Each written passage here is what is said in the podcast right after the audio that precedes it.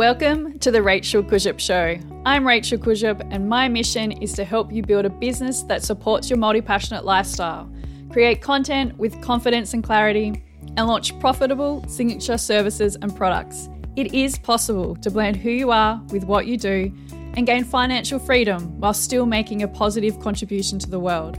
I've helped over 3,000 people across my workshops and programs become respected and successful leaders and creators in their community. I know you have big dreams for your business and life. So, are you ready to be seen and heard? In today's episode, I'll show you how to make it happen.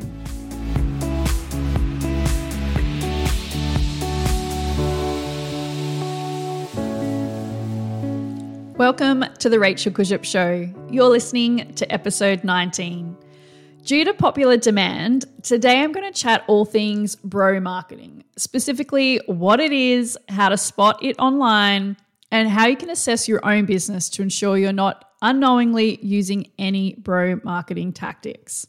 So what is bro marketing? The term has been around for a few years, and it's a way of describing the gross and sleazy car salesman tactics that we all know and hate.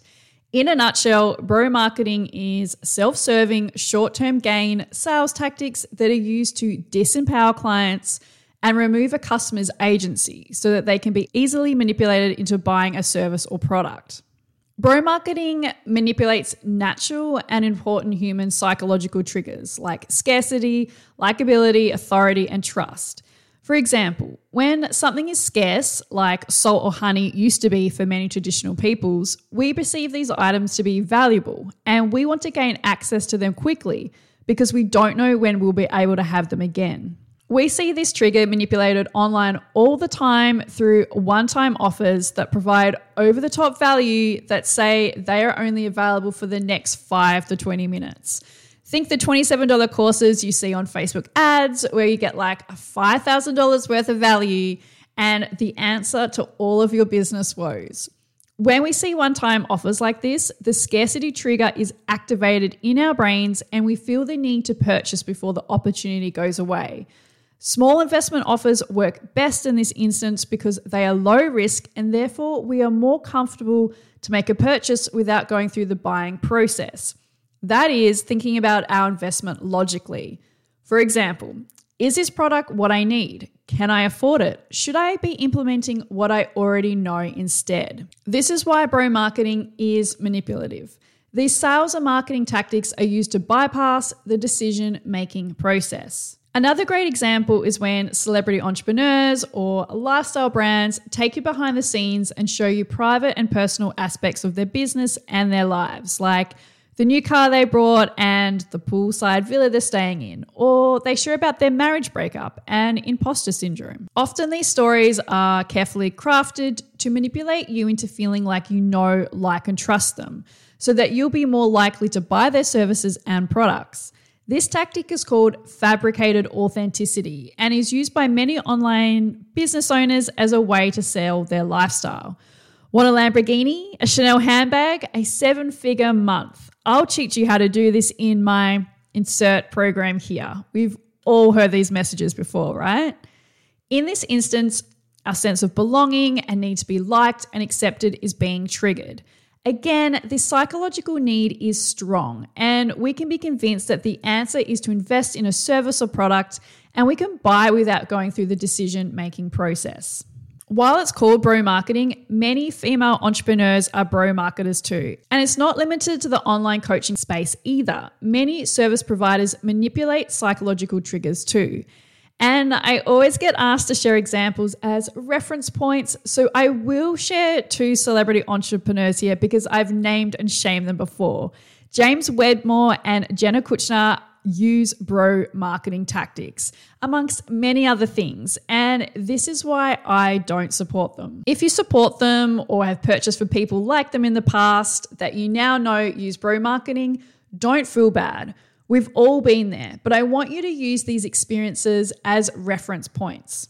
If you've ever felt duped after buying or out of the loop when people are talking about one of their programs, or that you're doing something wrong and you need to find the secret, in air quotes, Make note of this, because these are often the feelings that come up when we have been a victim of bro marketing. So how can you ensure that you aren't unknowingly using bro marketing tactics and making your clients and customers feel this way too? The first thing you can do is go back and listen to episode 2 on unethical marketing tactics you should avoid and episode 16 on how to use marketing tactics for good or evil.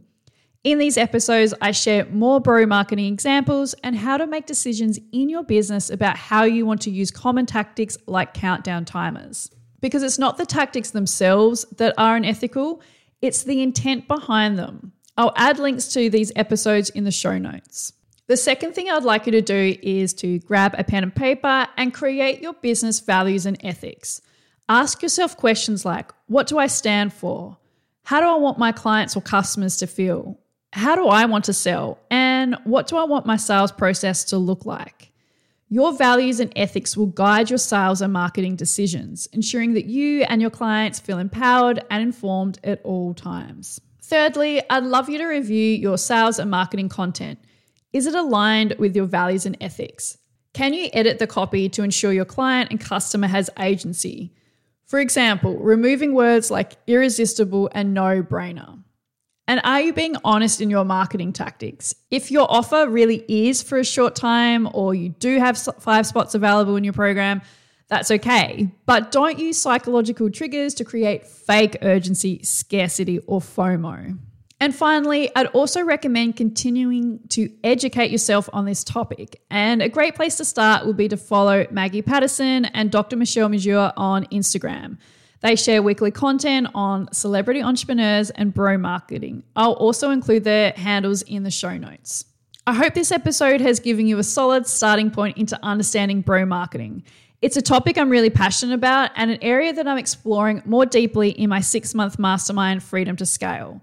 This mastermind is where female leaders scale their profitable, sustainable, and ethical businesses their way on their terms.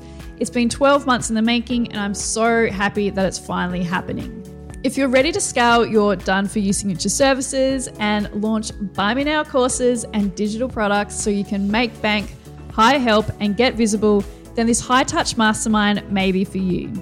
Head to rachelkurzyp.com.au/FTS to learn more, and I'll leave a link in the show notes.